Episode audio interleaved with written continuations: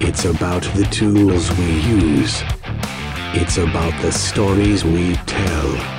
It's about how we change.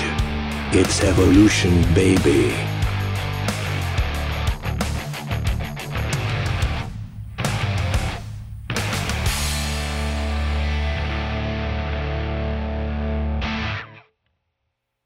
Right, and we're back for another episode of Do the Evolution. And today's episode is a bit of a continuation of our last episode that Michael and I had.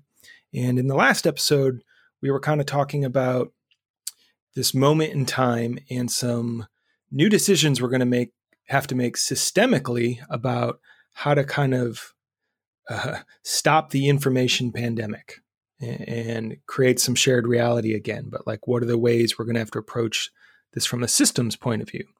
And today, we're going to flip that a little bit and talk about what can we do as individuals so our personal um, responsibility in this new media climate and ecosystem how is it we can create um, new processes in some sense for making our way through this just absolute onslaught of information that's now coming at us and some different ideas and techniques and strategies um, for like how can we get through this? And so i'm excited to be back with my man michael porcelli here to to talk about this. Yo here we are.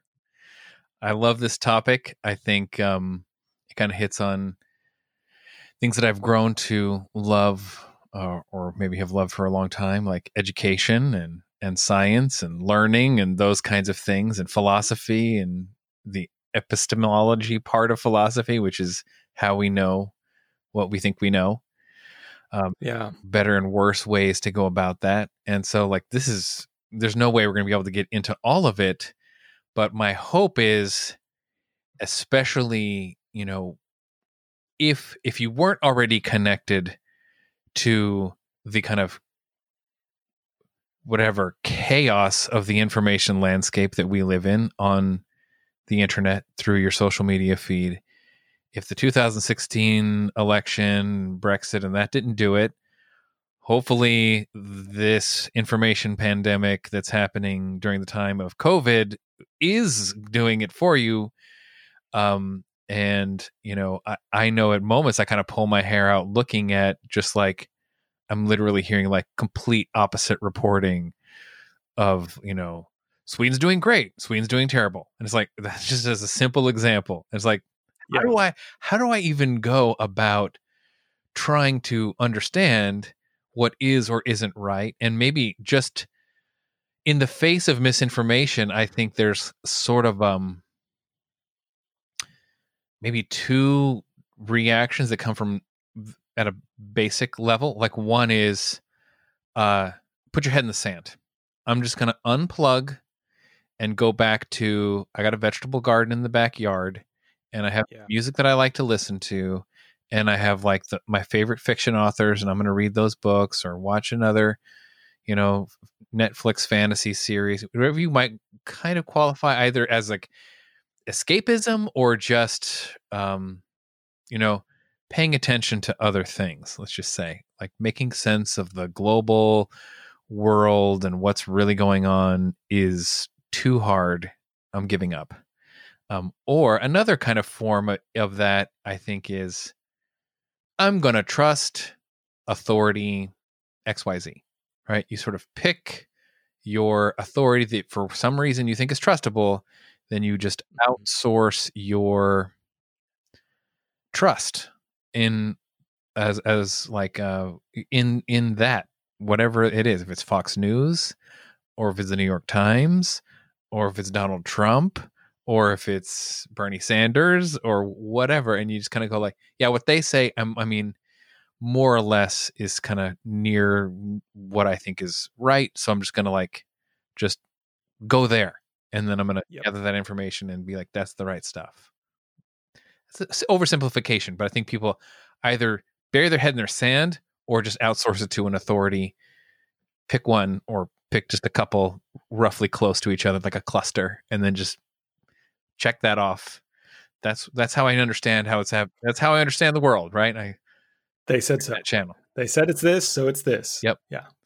Uh, I, I, I've done that, right? I, I definitely have. Uh, uh, I definitely have those muscles in me, and I think to some extent, living in a global society where there is this much information, that's always going to somewhat be the case, right? Uh, it's impossible, I think, for any one person to understand everything. Totally. Um, but what I hear you kind of speaking to is okay, what maybe what's the middle ground, right? Mhm. Uh, how do I stay active, not totally um, outsource all of my critical thinking or belief, um, and also not just totally withdraw and say fuck it to the whole process. I'm just going to do my thing over here. Whatever happens to y'all, good luck.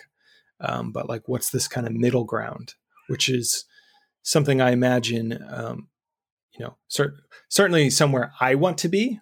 And I imagine a lot of the people that would listen to us are kind of more in that vein. Totally. Yep. Yeah. So, you know, you could think of this as like directly related to if you took like a critical thinking course in college or uh, philosophy 101 course, basic argumentation, blah, blah, blah, like that type of thing. I think, you know, if, if I think about what that course was like in my college years, it was pretty cool. You know, you learn like logical syllogisms or logical fallacies, and they had these fancy Latin terms to them. And Yeah. that sort of things like that's cool and important and if you don't understand those i think it's good to be able to understand it or refresh your memory on those but really how far it has come since then is really kind of mind-blowing and i want to i want to kind of expand on that rather than just be sort of like remedial we can just kind of like package that up and just say cool logical fallacies should be one thing on your checklist of things to check Yeah. into and not the only thing, right? Another one you brought up last week was like media literacy, and uh, you know I, I'm Yeah. I'm kind of curious if there's more that you could say about that, just when we're focusing on the individual and their ability to kind of like wh- what does media studies or media literacy give you if you kind of get how it works if you don't I don't know already know it or something like that. What, what's that little aspect? Yeah, that's um I mean, I think for one just you know, as a as a filmmaker understanding how powerful uh, media technologies are, Mm-hmm. right? In terms of swaying our beliefs and emotions, right? That, you know, part of in my mind what good filmmaking or media generation is is it's a way to deploy emotions onto people right? To give people an experience a perspective or a feeling. And that's a good thing when used i think um, for good aims but can absolutely be abused.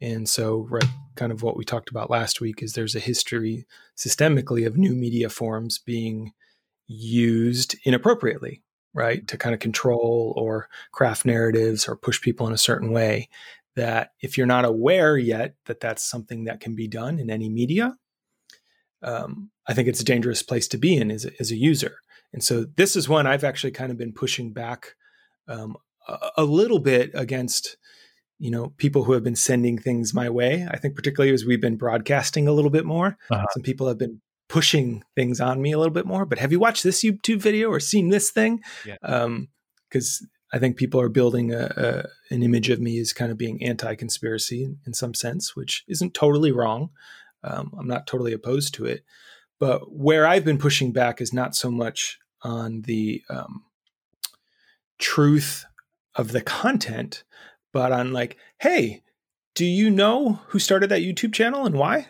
Yes. um, and do you notice the keywords they used in that headline and, and why? Hmm. Um, to kind of point out that um, these new forms of media are being used. And, you know, this was a, a, a thing I posted the other day of like, in the current algorithm of social media, um, it optimizes for polemics and contrarianism, hmm right? For for uh, outrage, as a lot of people call it, or causing a reaction. Mhm. So there's a whole kind of thought leader now hmm that has come up on Instagram and YouTube for sure. That's just like anti whatever everyone else is saying. Yeah. Like, and you can build an entire thing around that, right? An entire brand of just being you post something and it generates heat for people. Either they are totally agree with you because, like, oh my God, he sees the matrix and no one else does, or that guy's so wrong. And yet I've still spent time reacting. So that's a long way of saying, um, part of I think personal responsibility right now in becoming media literate is understanding the systemics of these algorithms and why certain information is being pushed on you Mm. and why it's being framed in certain ways. And I think if you don't know that, um, you're you're kind of flying blind as to how you we best intent or not through the creators are being manipulated by these algorithms. Yep. Yep. That's a huge part of it.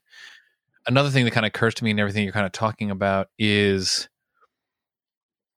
point of view. And maybe this is another kind of core concept in epistemics is like, I, I doubt there is, I would even go so far as to claim like, I, I don't, I'm not even sure there is a such thing as any content without a point of view or context is another way of putting that, right? Like, Yes.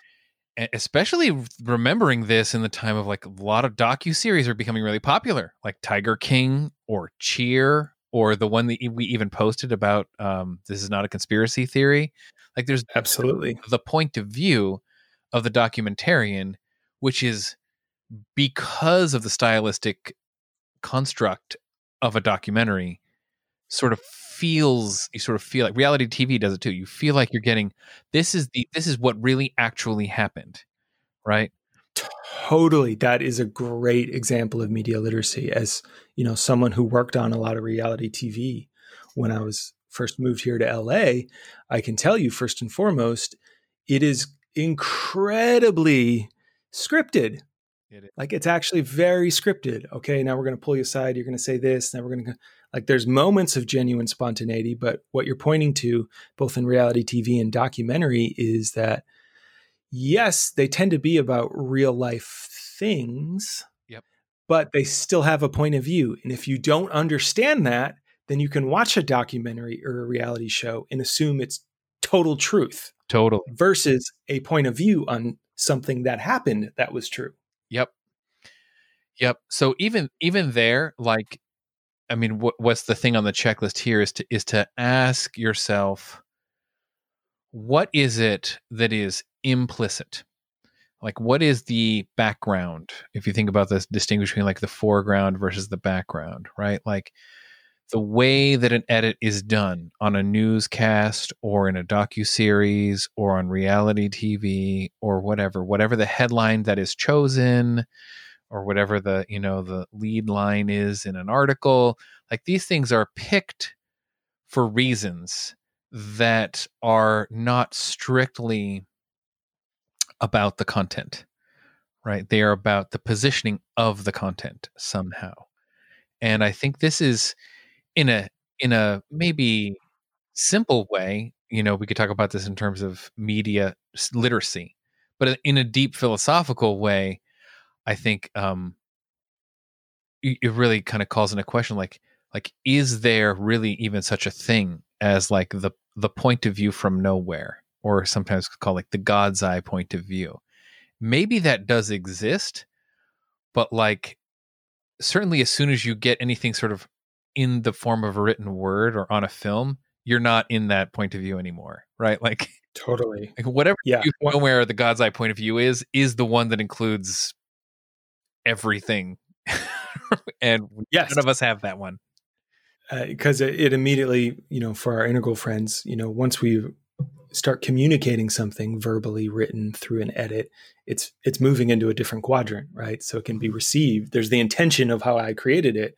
but there's also how does it land and, and what's the the consciousness it's landing in of that person in addition to the consciousness of the person that made it so knowing that is incredibly important and just acknowledging okay there's always uh, right just what a good practice to recognize okay everything i consume is coming from a point of view Yep.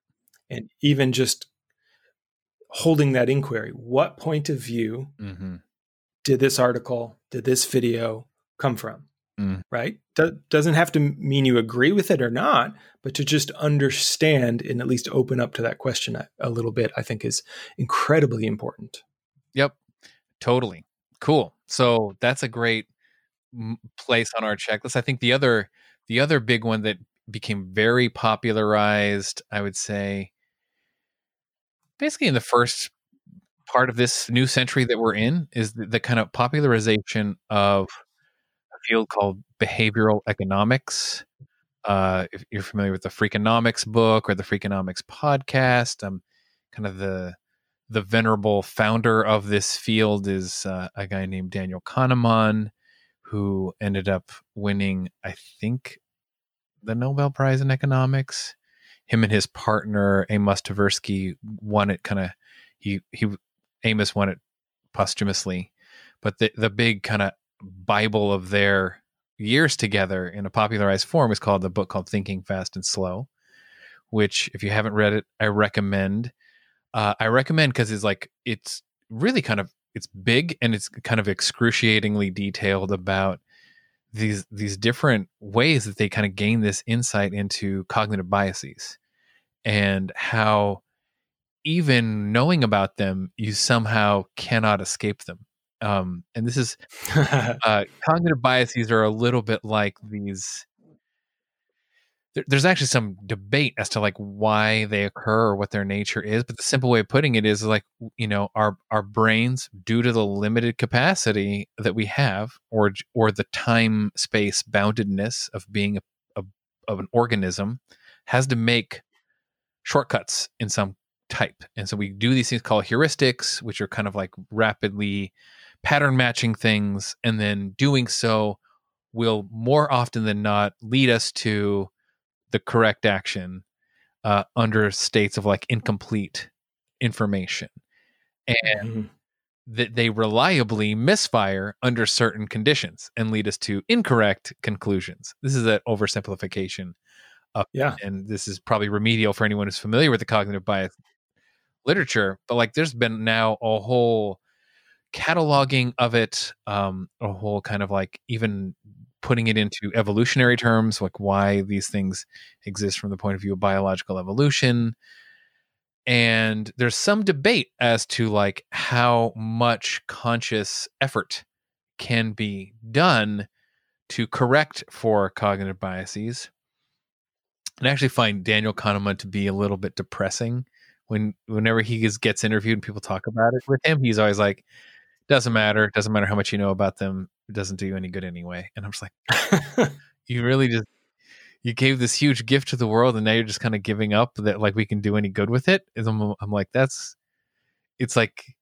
It's like it borders on a little bit of the depressing that I kind of get from postmodernism as well. And interestingly, if this is it's almost like the cognitive psychology that backs up postmodernism really if you think about it in this way yeah. it's like the postmodernists kind of intuitively kind of grokked this kind of systematized way of making errors that are maybe were a little bit self-serving or something like that and like oh that's that's interesting but I like to believe that we can correct for it, at least in the collective. So now this is kind of the relationship between the individual and the collective we're going into here, which is like, I- know as an individual person, somewhere I'm just like, I just don't know shit. Like the amount of things that I don't know far is far bigger than what I do know.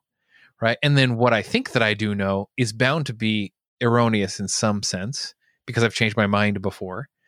And Mhm. the ways I can discover how I'm erroneous are by like taking these critical thinking tools. I, you know, you can start with the logical fallacies and then do the cognitive biases and like use them on yourself, right? Don't use them on other people. Like if you Yeah. on other people, it's I'm not saying like don't do it, but like the temptation, it's actually uh, sometimes I wonder if there is like the cognitive bias bias or something like this, which is like you know just using cognitive biases only as they apply to other people, like Kruger effect. Like the more I under, like the more I understand logical fallacies and cognitive biases, the more I see how often other people are doing it, which is totally.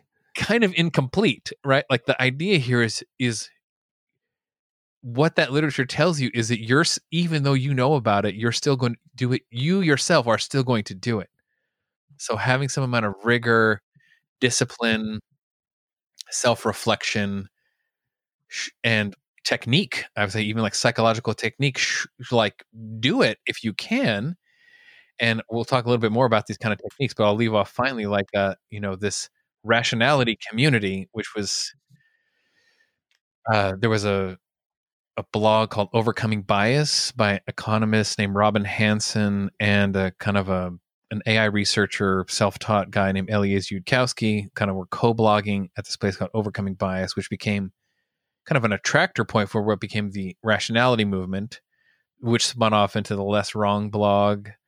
Now it's like Less Yeah. I know, and and then off of that spun this thing called the Center for Applied Rationality, where they basically do something like personal growth workshops and seminars that are totally like uh, mental, right? Rather than the touchy feely ones that you and I are used to. It's all Yeah. how to apply like you know self-reflective rationality techniques to yourself such that you can incrementally overcome the cognitive biases that you're going to be prone to. So at least they believe, unlike Daniel Kahneman, they at least you believe they can it can Something can be done. something can be done about it. So if there's people out there, so if you haven't encountered this stuff, get into it. Like there's many different ways to get into it, but definitely the idea that you can counteract cognitive bias through mental discipline is possible. Total. I love that. And that, you know, kind of tying it into what we first talked about in, in the sense of like identifying, trying to identify at least some of the point of views of whatever you're consuming. Yeah. Right. Like who, who created it? Why was it created? What's its intent? Where are they coming from? What I hear you kind of speaking to with, particularly with cognitive bias is, yeah, and be aware of what's your point of view, right? What's, what's your meaning making system that generally probably has a bias towards something. So already there, we can kind of feel two important steps. Oh, okay, here's this piece of content. I notice I want to share it or something, or that I have a strong reaction. Okay, what's its point of view? Where might they be coming from and why? And then what's my point of view? Right? Uh, where might I be coming from? What my biases might be towards this, right? Oh, I see it comes from a right wing website part of me probably immediately dismisses it. That's an example like I could own, right? Like there, there is a little bit of like, those aren't my people. They're probably just making some wrong case, but just identifying that, like, oh yeah, I, I have um, a, a muscle in me that I need to be aware of that Right. based on the source, I create a story about what it means Mhm. and its, its truthfulness. And that's a bias I have to be aware of, right? When I, when I kind of consume um, information or ideas. So I, I love that Yep. as a practice. Totally. Yeah. I mean, if there's a key takeaway here that I want everyone to really get is like all of these things, if they're only used towards others, you're not getting the maximal benefit. You need to use it towards yourself. And um, using it across the board is wise, but it's it's actually very easy to deploy them to actually solidify your own pers- point of view. You can actually reinforce your own biases by only applying yeah, totally. So Uh, we're kind of beating a dead horse here, but yeah, that's the. um, so let's let's go from biases to. Uh, well, I think there's a couple other things. that- You know, there's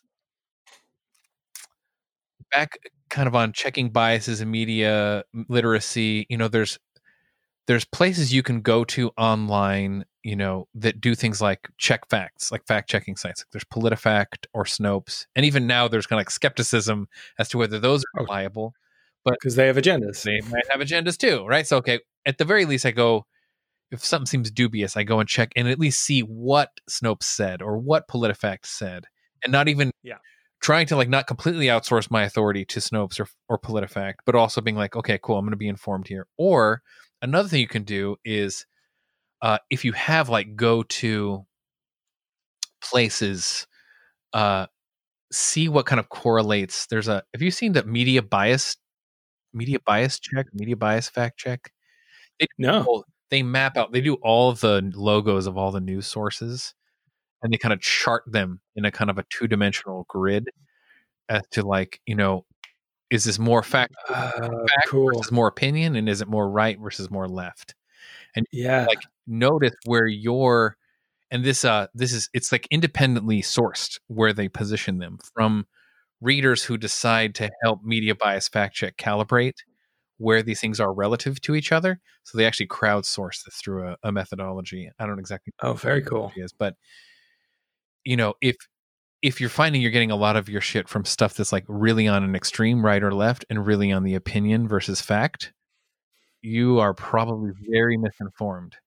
Um if you find yourself you might pat yourself on the back and go like oh cool mine is like roughly left of center or roughly right of center and mostly fact.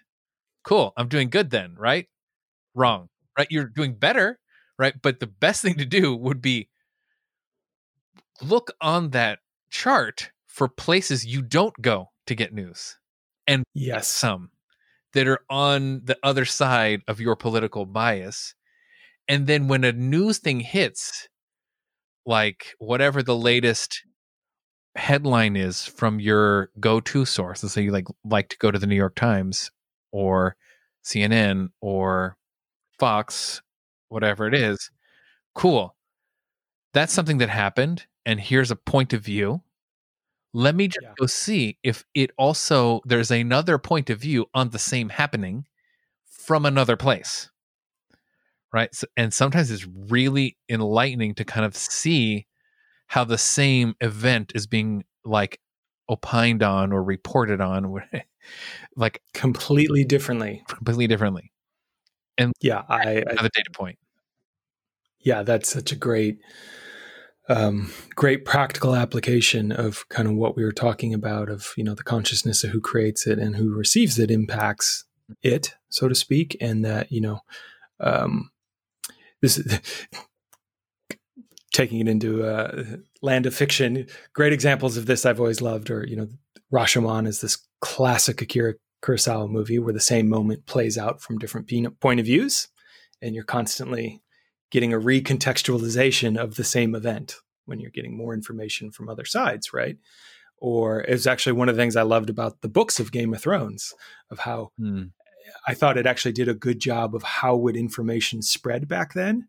And you know, so, an event would happen, and then chapters later, in some other part of the world, you would hear a version of it and get to feel how it kind of morphed into different biases depending on the region, which which I loved. Yeah. Um, so it's so true, and I, can say I didn't last long, but I attempted to do something like you're you're sharing firsthand after the 2016 when I was like, wow, I I honestly was shocked. I just didn't expect that. Like I didn't see it coming. Yeah. Uh, I, it didn't make sense to me, and I was like, okay, I I have a big gap. So I subscribed to Breitbart and Drudge, and oh man, I, I don't even remember which other ones. I lasted about four months, honestly, and then I just like I couldn't do it. I couldn't do it. I couldn't do it. And then I kind of went back to you know my sources. Um, but it's actually been useful. You know, we did a, a great episode with uh, our friend Casey about libertarianism, and he got me exposed via Twitter to some kind of more libertarian thinkers Mhm. who are a little less sensational. Uh, some of them at least, than kind of the more Breitbart style of things. And that's been a more healthy version of that to me, of like a different point of view on what's happening in a, in what I feel like is a, a less kind of hysterical way. That they're a little more. Um, uh, clear-headed about it, and and that's a great example uh, of I definitely have to be right super. And and actually, I, I think I shared with you or maybe him. Um, then I had the personal problem though because I had subscribed to these people, but the algorithm had learned me in such a way that they wouldn't naturally appear in my feed until I spent some time going to their profiles Yeah. and like reading some stuff. And so even when I had chosen to follow some people, I still had to use a little bit more agency to physically go and, and see some other point of views on, okay, what might be happening here? What's another perspective? Where might, uh, where might I have a gap? Yep, totally. Like even even on what you just painted as a spectrum, like I find Breitbart and Drudge a little harder to digest because it's a little bit more sensationalized or more opinion versus Yeah. fact. But like if you're talking about like right of center stuff that I that I really liked being informed by National Review, Cato, Reason are all really good. Yes. And will challenge your point of view often if you're left leaning, if you're like more kind of doctrinaire Me. times or something like that. Yeah, my coastal left Yeah. Hollywood. Yeah.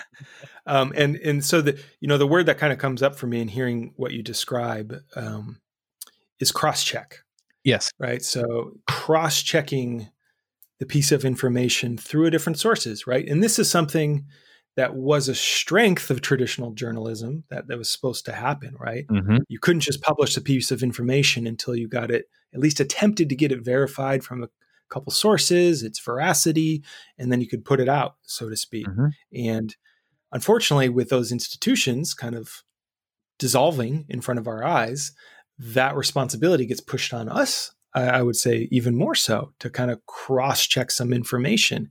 And this goes across many, many different ways, right? Checking out some different news sites. I find, find um, uh, I'm noticing, you know, it's good to have some people that I like Mm-hmm. that I like I have some connection with that maybe have different points of view. Kind of kind of again like talking about our libertarian episode with Casey of like, oh, this is a good person to cross-check this belief I have or this article that I want to reshare like, hey, what do you think about this? Mm-hmm. Because you know, I trust you. I might not agree with your worldview, but I trust you. And I- think that's a important skill. So cross-checking it with other media sources, people in your network, and then I think there's a very tangible one that's going to be coming up soon of, um, like I talked about last week, in terms of just video, audio, and imagery. Can you find other perspectives of it? Like literally, can you Google and find other angles of that shot Yes. or that that piece of video? Um, and uh, audio is going to be a little trickier, but I think that's also going to be like a personal responsibility a little bit until some of these tools come in of like, okay, uh, what happens if I put this reverse image search this in Google, right? What shows up? That can be incredibly illuminating sometimes. Mhm. Oh, that's a stock piece of content. 40 sites pasted that posted that graphic all at the same time. Is that organic or is that something different happening there, right? Um, just a, another good example, I think, of our need to kind of cross check information. Totally. I love how you put that. And I think it does come in these two categories of like gaining some internet researcher chops yourself, uh, fact checking approaches. There's even, I don't have anyone to refer people to right now, but I know there's at least a couple of uh, educational programs online you can do for a relatively cheap price about how to do fact checking, right? Like kind of like how to, how, how does a good investigative journalist do fact checking? That Yeah. you can learn their skills and techniques and try to start applying them yourself. I think that's a good thing. But then the other one you said too is like do use your relationships, right? There's like a certain amount of like um interpersonal or intersubjective thing where it's like, you know, you, I have a friend and I have a lot of shared history with that friend, but maybe their views are are divergent from me, but we have a lot of shared context, shared history, shared trust, shared vocabulary.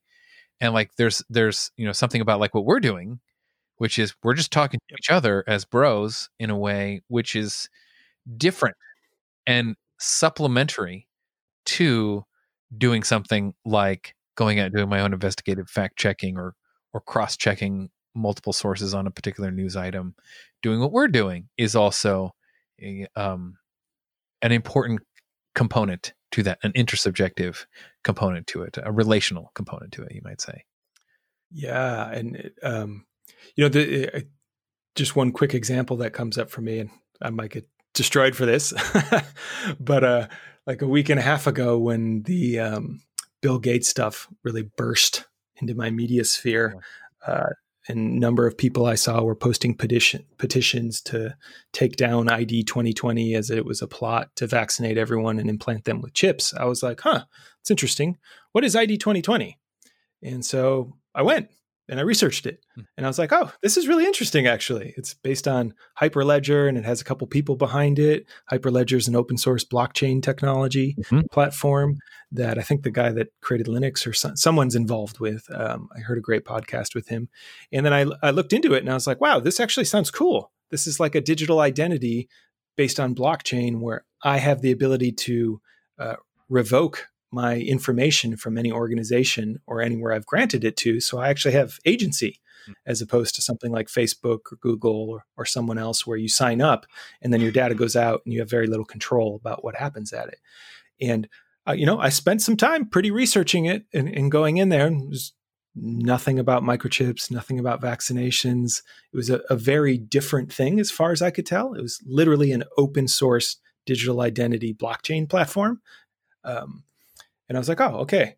Well, I'm actually okay with that. Like maybe there's some big nefarious thing behind it, but as far as I can tell, there's no evidence of that.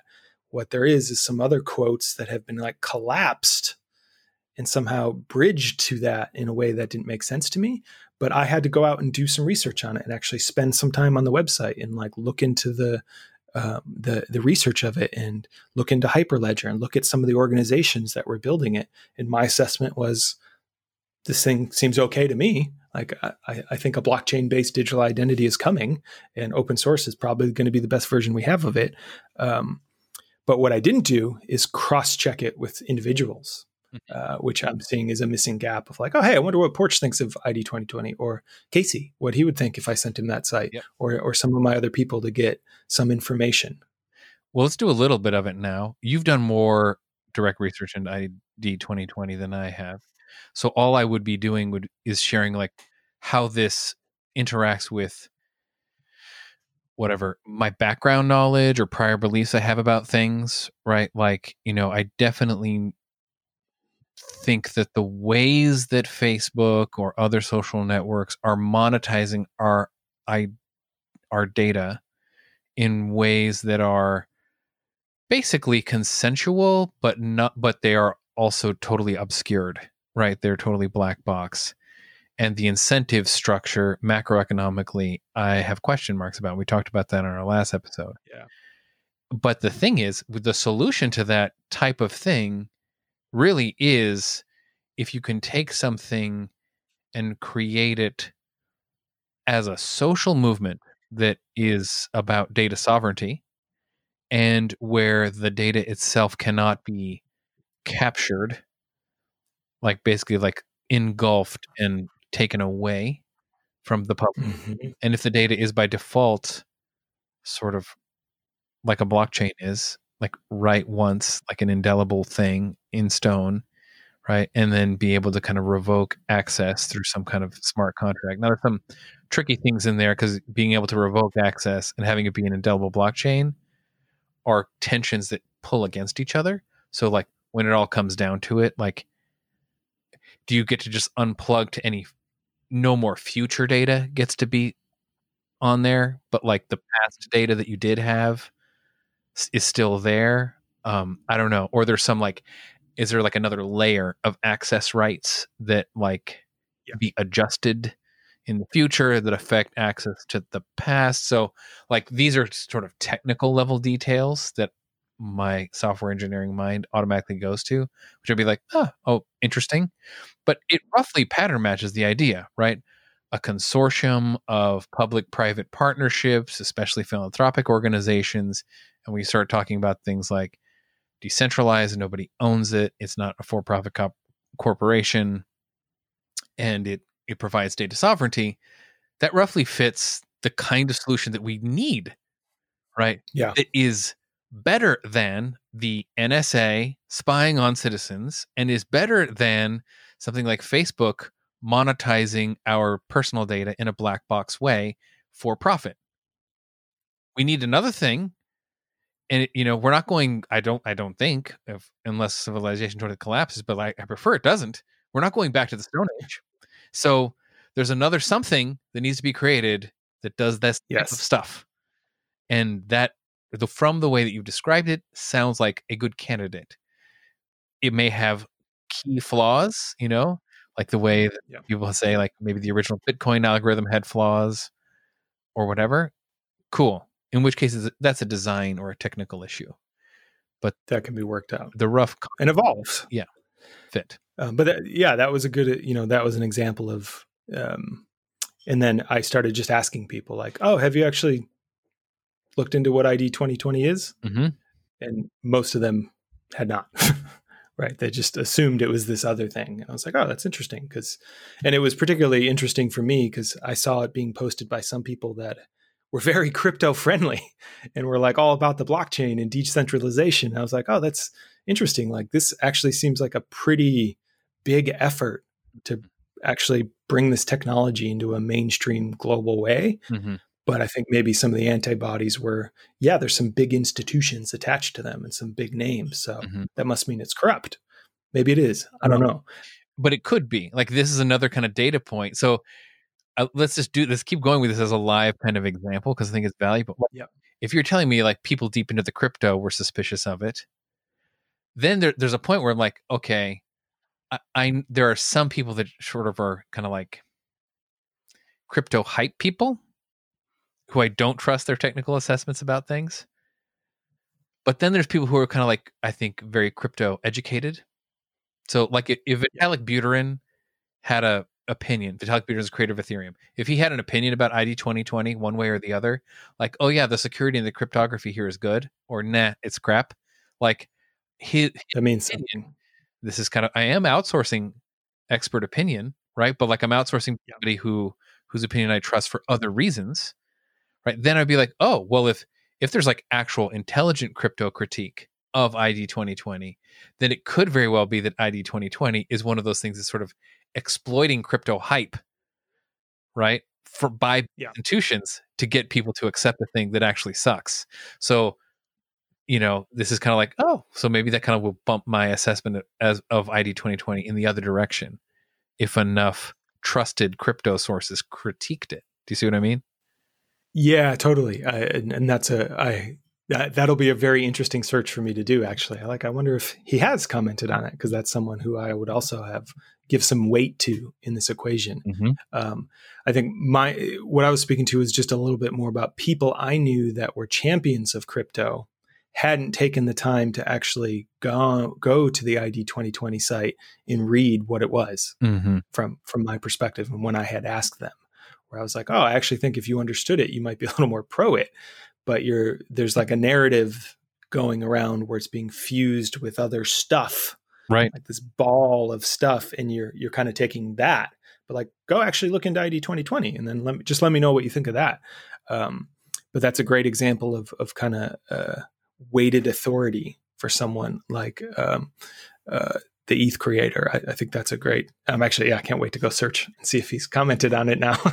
And this, what we just did, was a really good example of like engaging trusted friends Yeah. to collaboratively think through a thing, especially somebody that you trust that you don't necessarily agree upon everything with. And I know you and I have that's the best. significant disagreements, but also a deep underlying trust and shared background. So it's kind of a cool uh, thinking partner to have in you. It's, the, it's totally the best. Um, awesome. That that was really fun, and I, I think, uh, yeah, cross track. Good example, cross check. So I want to bring in another thing which I kind of used implicitly just there, which was um, a very common cognitive bias is black and white thinking, and the solution to this is that you might say it's like gray area thinking, which is a, a metaphorical way of putting it. Um, but like it's a weird thing if you if you think like, well, either that either that's true or it's not true, or either that did happen or it didn't, which is from the view from nowhere, God's eye point of view, is true, right? Like Yeah, yeah. that person shot that person or that person didn't shoot that person. That's right. But even in science, there's there's a variety of frameworks philosophically that are used to um, assess whether certain scientific um, knowledge is valid or not, or what we even mean by that. And one of them is this thing called um, Bayesian analysis, which I used there, which is is, ba- is basically weighting. You you put probabilistic weight on things that uh, you believe. You call them like a credence level, and usually, um, people are almost everybody is in either the camp of black and white thinking, where they're just like, I have to decide whether that's true or false. They have this belief that they should decide about it. So anytime they encounter a new question, they have to find what the answer is. Or they feel like, you know, unless they find the answer, you know, they're in a state of un like this too uncomfortable or whatever. They would need the security of Yeah. certainty. Then I think some people kind of add in kind of a and I actually find this is actually fairly common in in people claiming to be integral, at least, is uh something like the, the 50% confidence level. Ah, yes. I'm very sophisticated. It's like a coin flip, right? It's black or it's white or it's a coin flip, which Yeah. really kind of like reducing an entire spectrum down to three values, which is kind of another form of lazy thinking, right? I could go either way Totally. right? Or you can call this the, the fallacy of the golden mean or something like that, where just like, cool, just just the middle, just take the middle. That's correct. And like that kind of what's wrong about that is like, you know, if, if you're talking about facts or policy, it's like, you know, we should be able to say that something is definitely better than another thing in the cases where it is. We definitely should be able to say, you know, we don't really know one way or the other when the, in the cases where we really don't. And then we should be able to create like nuance gradations in between all three of those values right? Like Yeah. and uh to essentially relate with your own beliefs about the world or what is true as degrees of probability rather than certainties. So essentially you eliminate 100% and 0% and you also try to like you don't try to avoid 50% all the time but you're very careful to only choose 50% when you're really it really could go either way. Um and actually because what's tricky is if you're like a, oh 70% confident that's true and 30% confident that it could be something else. That i mean depending on how you parse the words it could go either way. Like that still applies could go either way right but not equally so. You probably, if you probed your own mind, you could be like, no, no, no. I think it's actually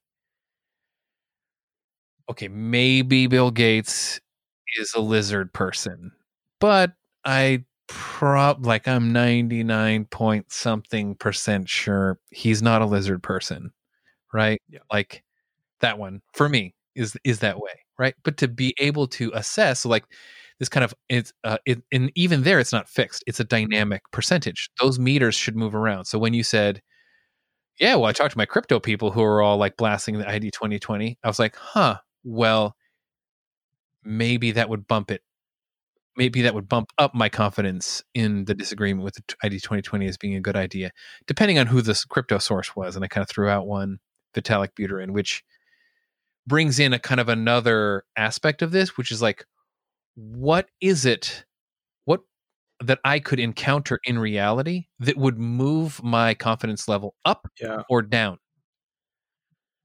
Right? The falsifiability criteria which came from karl popper is like this. What what uh demonstration would even if i think this is true what is it that could happen that would demonstrate that to that to me that it's false um falsifiability is is, a, is like a an extreme version of asking basically the same thing. Would i update my confidence upwards or downwards? And actually even you can even start playing a game with yourself like we just did which is like well if vitalik buterin said something about id 2020 which was critical of it for some of these similar reasons then maybe my opinion about id 2020 as a good idea would go down Yes, uh, that, there's there's so much there that's so great. Uh, it- particularly, I think some of it relates to cross-checking. Number uh, the third one we talked about cognitive bias, our own, you know, our own point of view, and the point of view of the person. And this is where uh, I do think that the idea of like levels and lines from integral theory are really important, Mm. um, particularly in a social media sphere of like, what am I weighting to someone's perspective or opinion, and why?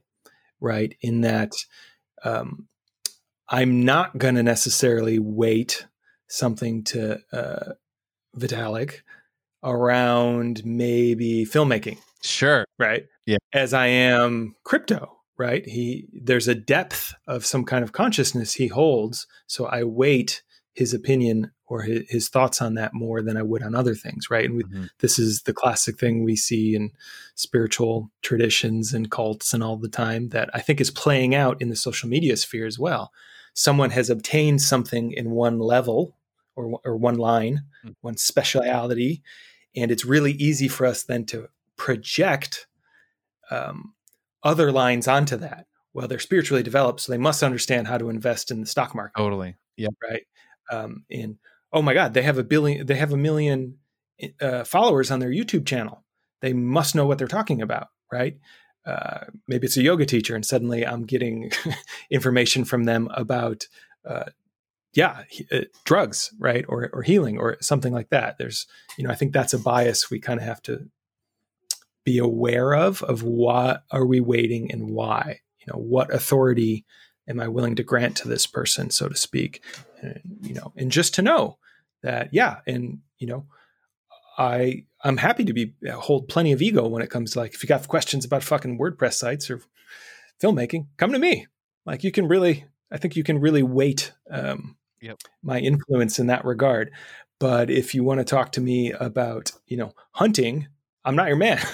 like I have a perspective, but I don't have much embodied experience with it. I don't hold much depth in it.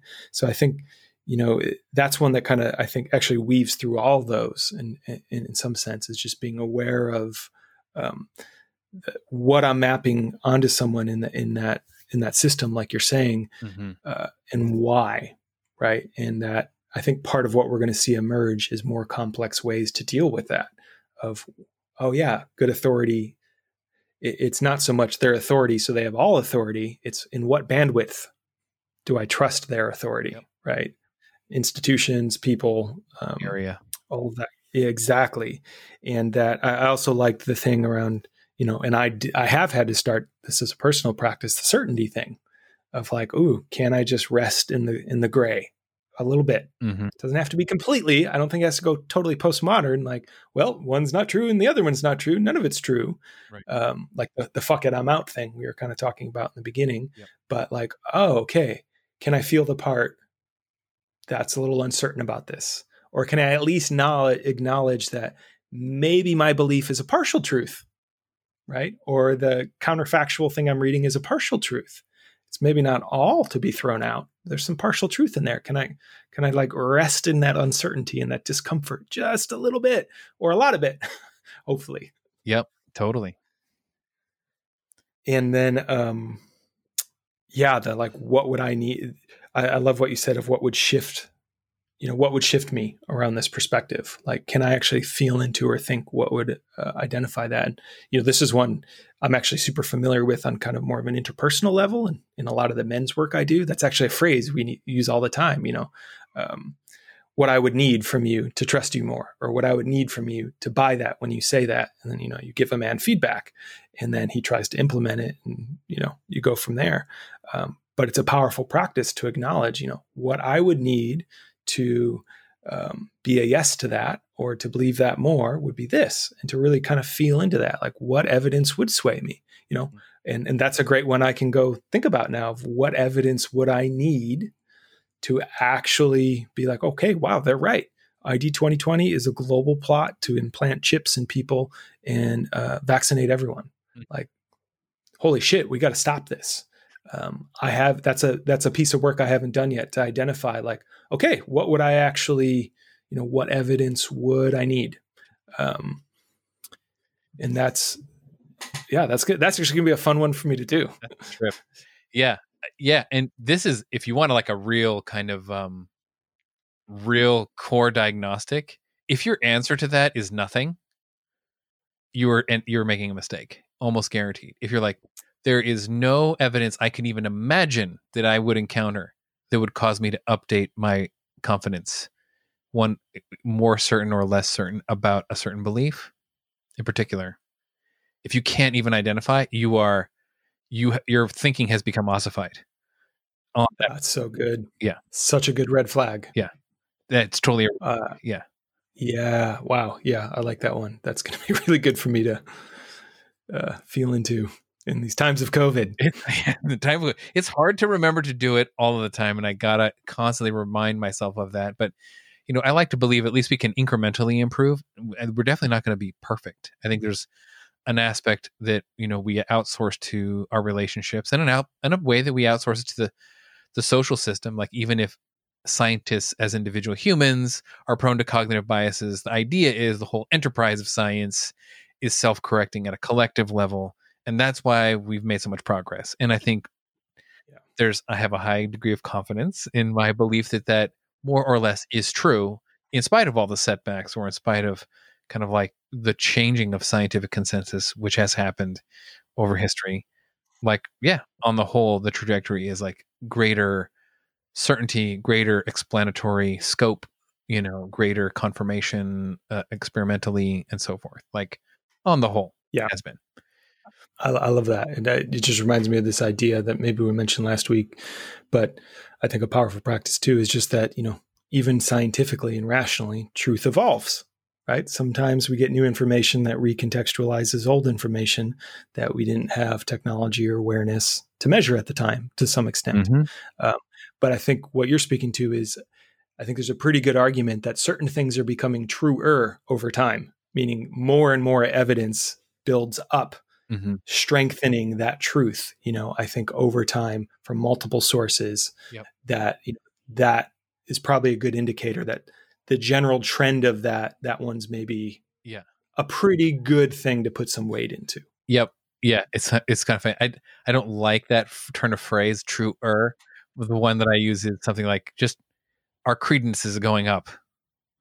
ooh yeah The credence is just going continually increment. that feels good Yeah, I mean, and it's weird. It's never going to reach hundred, right? But it'll be like ninety nine point nine nine nine, you know, something like that. Um, let's let's branch a little bit into some of the common biases, and then I want to offer another thinking tool. And like those are the two major things that are kind of on my mind. So there's there are so many biases, but when it comes to you know what you believe is true or not, there are some basic how to say basic yeah some common ones that people share. I'm, I'm borrowing this somewhat from uh well, i most recently heard a, a version of this from daniel schmachtenberger on his rebel wisdom interview and uh it's kind of funny because he'll he'll sometimes say things in a way where i'm like yeah that that fits my model of how i relate with with my approach to knowledge or something like that or whatever he's talking about, but he puts it in a certain way that I, I kind of resonate with. So I want to give credit. Um, like one is uh, you might say is like is optimism pessimism or like um, utopia dystopia or positive or negative kind of bias, and that this is actually super common. Like, um, you know, if we, if we if we those are three different names for the same one. Like, do you tend to be like no man progress is real and like shit's getting better. And like shit's never been as good as it's ever been as it is now. And we're always constantly learning and we're always constantly improving. And anytime you want to like point out an exception to that or point out a setback to that it's it's all that it is. It's an exception or it's a setback or it's just yet another opportunity to learn and grow and improve our society or whatever our progress. Cool. All right if that as an attitude kind of like floats your boat i'm i'm behind it i i kind of tend to be in that camp like attitudinally but like that ditto means that i have to actually proactively check where where is it that i collapse um the counterpoint to that the best Mhm. argument for the counterpoint to that um you know because i i often find myself wanting to be the valid counterpoint to the doomsayers right the the apocalyptic thinkers or the dystopian. this is just going to go total black mirror y'all you know this is just going to get worse and worse and the systems of control and we're it's just game over man like this is like authoritarian overlords with their AI is just going to completely ma- m- turn us into like matrix pods or something. You know, the lizard people are going to whatever it is. Like, no, no, no. Yeah. I, I'm definitely not the dystopian person. I'm like, hey, you're like, have you noticed? You know, there's there's this thing called the negativity bias, the cognitive bias research, or the confirmation bias, or the availability heuristic, or like you know, negative news sells, and they have a clickbait incentive. I can kind of sort of point out all these things, like Steven Pinker likes to point out, right? There's there's a Yeah. bunch of systemic reasons why people generally believe that certain things that we actually have data for are worse than they actually are. And I'm like, cool. So there's the place where I feel like I'm the voice of correction for the doomsayers, but then I got to kind of correct it and think to myself, like, there's plenty of smart people, including Daniel Schmachtenberger and including, you know, Nassim Taleb and other people who think um, some of the effective altruists and long term thinkers, like Toby Ord, just released a book called The Precipice about this, about like cool. why and how is it that we are actually aggregating a larger degree of of global systemic risk of complete self annihilation or near self annihilation? And I'm like, so in this weird way, it's like it. So this is a place where I'm kind of like been critically engaging with myself is like what are the plausible ways I can think about like you know if Steven Pinker has like a million and one charts in his book about how all this shit is getting better well then the question is like well what about the stuff that we don't have charts for and maybe there's some like whatever yeah. societal dark matter or something that we don't quite have a, a metric for yet but it's getting worse right? To assume that we're measuring all the things would would be an oversimplification right? So like this kind of noticing which side of the like positive versus negative do you try to like try to like turn the story into like and this is why everything is getting better or just like end of your interpretation always go like and this is yet another reason why everything's going to hell right like Totally. if, if you notice yourself in one or two of those camps that is a another yellow or red light of your thinking is possessed ideologically by a kind of like positivity or negativity bias about where the story is supposed to go or where it's going or you want all the data to sort of fit that uber pattern right like Yeah, that reminds me of it was in the latest Re- Rebel Wisdom you sent me yesterday, and I think an article I, I sent you. I can't remember his name right now, but we'll put it in the show notes. This great article that came out around conspiritual, I think was the word he created, oh yeah thinking, and how there's kind of a confluence between conspiracy thinking and some spiritual states. Yeah. And they kind of just very orienting generalization reduced it to like the two types of trips you have. Oftentimes there's um, ego eradication in the positive sense, feeling unity with all, like positivity. Oh, it's all going to be okay. we're all one Uh, we're all one, uh, like beautiful euphoria, Mhm. or paranoia. Oh my God, I'm separate. I'm being controlled. Nothing's working. Anxiety, kind of conspiracy, right? Like, and I've had both types of psychedelic experiences myself. And that's kind of what I just even knowing, like, you know, that's another version of this. Like, which one do I tend to orient towards? And Mhm. what might my personal psychology, again, my point of view of life, which one might it orient me to?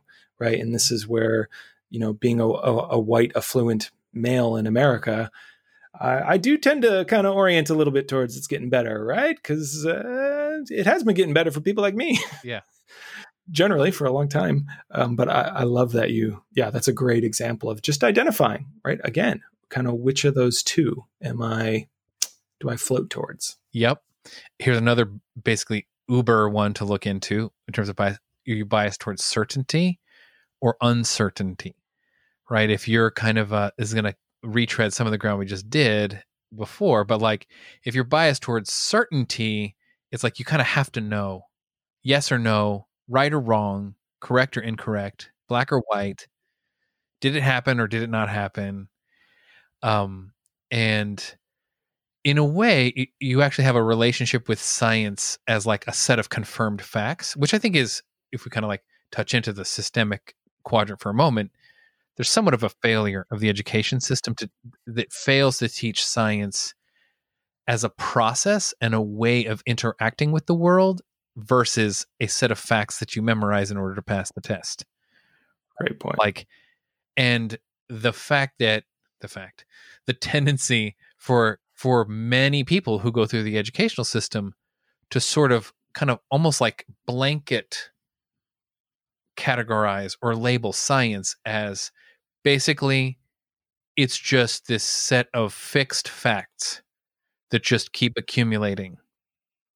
If, if it passed the scientific, peer reviewed, blah, blah, blah method, confirmed the hypothesis, randomized, double blind, controlled trial, then it's now passed into the realm of confirmed consensus scientific fact. Right. And it's like, it's, it is not that way it's not that way for scientists. That's the funny irony of thing. Like, yeah. or at least the good scientists, right? They recognize the contingency and the contextuality of all the things, right? That's actually good science. And the the bias towards uncertainty sort of flips you the other way, which is certain kinds of postmodern thinking or this kind of thinking of like no one thing is better than any other thing. There is no right and wrong. There is no true and false. Science just another form of religion. It's just basically the same thing. Everything is about power or whatever. Like this way of collapsing your ability to even like have certainty about anything is a little bit of I would say at a certain point willful ignorance, right? Right. You're you're kind of biased towards this kind of like like radical uncertainty and you almost kind of wear it like a badge of coolness or something like cynical and totally and it's like no it's actually not that cool. It's actually stupid. It, and it's actually very it's not nuanced and complex or sophisticated. It's actually very simplistic. Yeah. Yeah I, I, part of what i hear speaking to is uh, at least in, in my mind it's, it's kind of when our identity kind of becomes part of that my identity is i am the one who's a skeptic or I am the utopian. Mm-hmm. That we just have to become aware of that again, right? Just, oh, and then in a social media world, when I have a certain identity and I've built up a certain following because of a certain belief structure, mm. there's actually a momentum and a gravity incentivizing me to keep believing that. Because if I got a thousand followers for being X, Y, or Z, and I get new information that changes my mind, ooh, that actually be, and I'm making, let's say, particularly a living off of that attention. I've monetized it. Right. Ooh, that's a, that's a threat to my well-being, right? That's a threat to, to my livelihood. Uh, so again, and just another thing to look at the many ways we get fused into that um, in some of these beliefs and tendencies. Yep, totally. Yeah, I mean, you brought up a whole can of worms there, like just incentives. I mean, you like if we talk about like examining institutions for their incentives to either give misinformation or whatever. I love how you made it personal.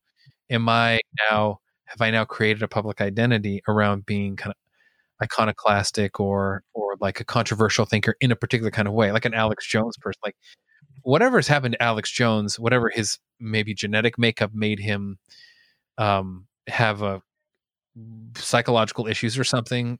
Uh, yes, it's definitely been amplified by the feedback loop between himself and his audience where they like they want to see him freak out about lizard people like totally they give him attention for doing it so like he just yes. goes further and further down this kind of self-reinforcing feedback loop which i think is is sort of wild so like that's like be careful of that especially if you start to to form an identity that starts to become reified or something like that. And you know even there like make changing your mind if you're going to be a person of the internet like everyone has a channel now. I mean not everyone but more and more of us are. If you're going to do that make something like intellectual humility or like your willingness or ability to change your mind about things part of the identity that you have. Like and, and i try I to do that as best as i can. I mean I, I am opinionated but i also try to be like and i'm willing to update or change my opinions or my beliefs about the world when I'm presented with certain kind of evidence, you know, to, to have that be part of my identity is helpful rather than having I love that certainty or too much uncertainty. Either way, uh, another another one we'll do this one quickly is like trust in authority versus not trusting authority. Some people this is probably a developmental one, you know, um, has to do with like how you relate with your parents or your teachers or other authority yeah. when you were younger it's like either you probably like learn to be like, cool, I know how to play that game and get rewarded. So you kind of have like, yeah, I defer to authority and I trust the experts. Or you never really were able to kind of play that game and you kind of made your way being more iconoclastic or more of a rebel. then you'll tend to kind of just generally mistrust authority. And so like noticing that as like a a big huge bias like that maybe kind of colors a lot of what you think is true or not true about the world is also important. Your tendency to overbelieve authority, accept what you're told, or your tendency to be overly skeptical of all authorities and not accept it at all. Oh my God, totally. I, and I, I love that. That one I think ties back into kind of our second one of, you know, identify your point of view. And I know another way I, I, I hear what you're saying is, uh, or I conject that that often goes is, you know, if the system worked for us, a lot of times we're maybe a little more trusting of the system. Right. If we were left out of the system or authority didn't work for us, um, there's going to be a little bit more skepticism right in there. Uh, I think that becomes one of our biases, our point of views for um, how we're making meaning of the world. But that's yeah, authority, anti-authority, like such a good polarity to just notice, mm. right? To just notice, and you know that leads me into you know there's two two just quick things that came to me um, mm. and you know these are all related in terms of what we're talking about these like kind of steps but um, you know, there's one I was kind of thinking about that feels kind of like the mindfulness component in a sense, yeah. just literally just somatically being able to like stop, take a breath, slow down, mm. notice what's happening in your system, right? Is there some tension coming up in me? Is there some kind of reactivity or heat or a feeling? And oh, you know, what's underneath that? Where might that be sourced? Mm-hmm. Which is probably oftentimes going to be sourced in some of our own personal lived experience, some of our point of view. Um, that I think is really important to kind of take that breath and oh, would I feel? I think in the sharing arena, I wonder if I waited ten minutes, would I still feel compelled to comment or share this piece of information? Right, like mm-hmm. just taking that little break, I think could be a good check. Um, in you know there's another one that's just coming to me that's a whole can of worms, but uh, I will throw it out there is maybe just an inquiry for how might I be being hacked? Mm-hmm. How about my physiology, my emotional reactivity, my thinking and meaning? How might I be getting hacked right now? by an algorithm, by a system, by someone who's trying to monetize something? I think it's just an interesting question yep. to, to hold, you know, as we're consuming information. Um, and then the last one I've been thinking more about, and you know, this does cross a little bit into systems, which hopefully a system will support it at some time. But reputation is something that's a little questionable on the internet right now mm. in history. And like again, this waiting thing how could I get weighted with certain types of representation? Have I mostly shared what's turned out to be misinformation, or do I mostly share information and then if it goes wrong, I correct it? Yep. Like, and that becomes part of my persona of like, and for me, on a, like a personal level, how I've kind of been holding that is, um, if I share this, is it, and I think this is to some extent good leadership, like what it being a leader is, is this something I'm willing to own being wrong about? Yes to carry with me, right? Like, okay, I this is what I believe, and if you check in with me two months from now, I was willing to be wrong about that. Like, I, am actually willing to be wrong that, and like right now, I'm willing to be wrong that ID 2020 isn't a global conspiracy of of that, right? That that's something I, I sit with, like, uh, but it, it feels like an important check of like, would I be willing to be wrong about this and actually have that be attached to a reputation, right? Maybe a one way uh, blockchain, like we've been talking about, where someone can look back and, oh, yeah, he tends to mostly share stuff that turns out to be wrong. Do, how much weight do I want to give this person versus, mm. okay, this guy's about 50 50, but you know what's cool is um, he does actually have a pretty strong reputation for coming back, like you said, and updating. Like, oh, I was wrong about this. I got this new information. My belief has evolved. And, you know, it's going to be kind of hard to track that on a uh, in some kind of systemic thing right now, but that's where, as a personal practice, you know, like, okay, slow down, get mindful, notice what's happening in my body. Um, might I be being hacked right now in some way? How might an algorithm be trying to generate something in me and for what end? And then, um, is this information I'd be willing to be wrong about? Like in, in, sharing it particularly a perspective or something i'm putting out Mm. like it's, it's a i feel like if we we i think that's seven things we kind of came up with there Yeah. um but like you know that might be something we can work to work into a, a more coherent chart or something like that'd be a pretty bad that's a pretty good it's a pretty good system for kind of cross-checking overall Yep. how you're reacting to information Totally. Yeah. I mean, in in kind of wrap bringing this thing home, like inevitably, if you start to inquire into how you believe that you came to know what you think that you know is true, you will create a differentiation, which is kind of at this point become kind of a classic distinction between the map and the territory, between the model of reality that you use and the model uh, and reality itself. And once you start to see that, and you start to see yourself as a holder of models, um, then you can notice certain things along a longer term trajectory. Have I updated or changed my models over time? Like, have, am I willing to be wrong about that? You got it that there. Have um, are my models consistent with each other, or at least am I minimizing their contradictoriness between each other? oh yeah or am I capable of swapping out models for appropriate circumstances? Because even within science, the scientific paradigm, there still isn't a grand unified theory of science. I mean, there's a there's a process that people are more or less on the same page about, but like some of the you know mathematical models that have been created in one domain do not apply across all domains. So knowing to choose which model to apply where, am I aware of what's called multi-model thinking? and you know these are other ways you can kind of see like I, your world is my worldview coherent am i aware of my worldview as a worldview like am i mindful of it and do i have a way of like modifying it or changing it or does it seem like ossified or like fixed I love that. Yeah, and uh, you know, again, in some of the men's work I do, what that reminds me of is just like, am I opening or closing? mm-hmm.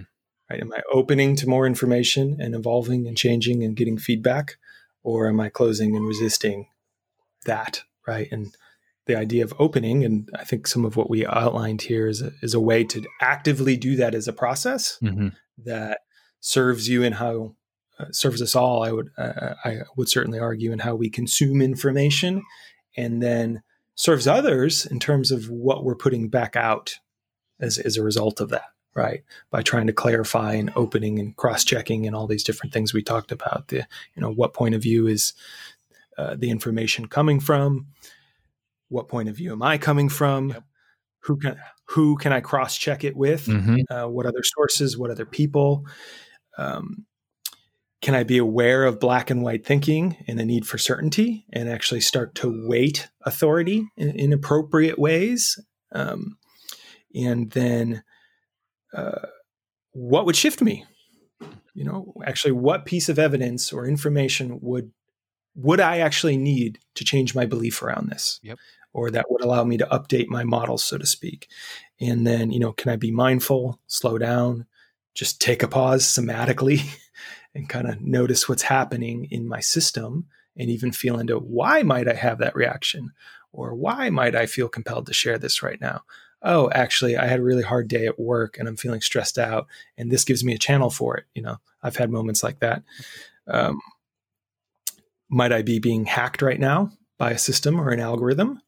And then, you know, am I willing to be wrong um, about this? Like, am I willing to have this be part of my reputation that I put out or this piece of information or this belief or this truth? And and I feel like that's a pretty good That- thing we just created today. cool man this was fun yeah Absolutely. good one Awesome. Well, thank you again, Michael Porcelli, for again helping me uh, make sense of the world and this just wild, wild moment in time we're living in. totally all right buddy take care Special shout out and thanks to Screaming Witness for the amazing intro and outro song. Check them out.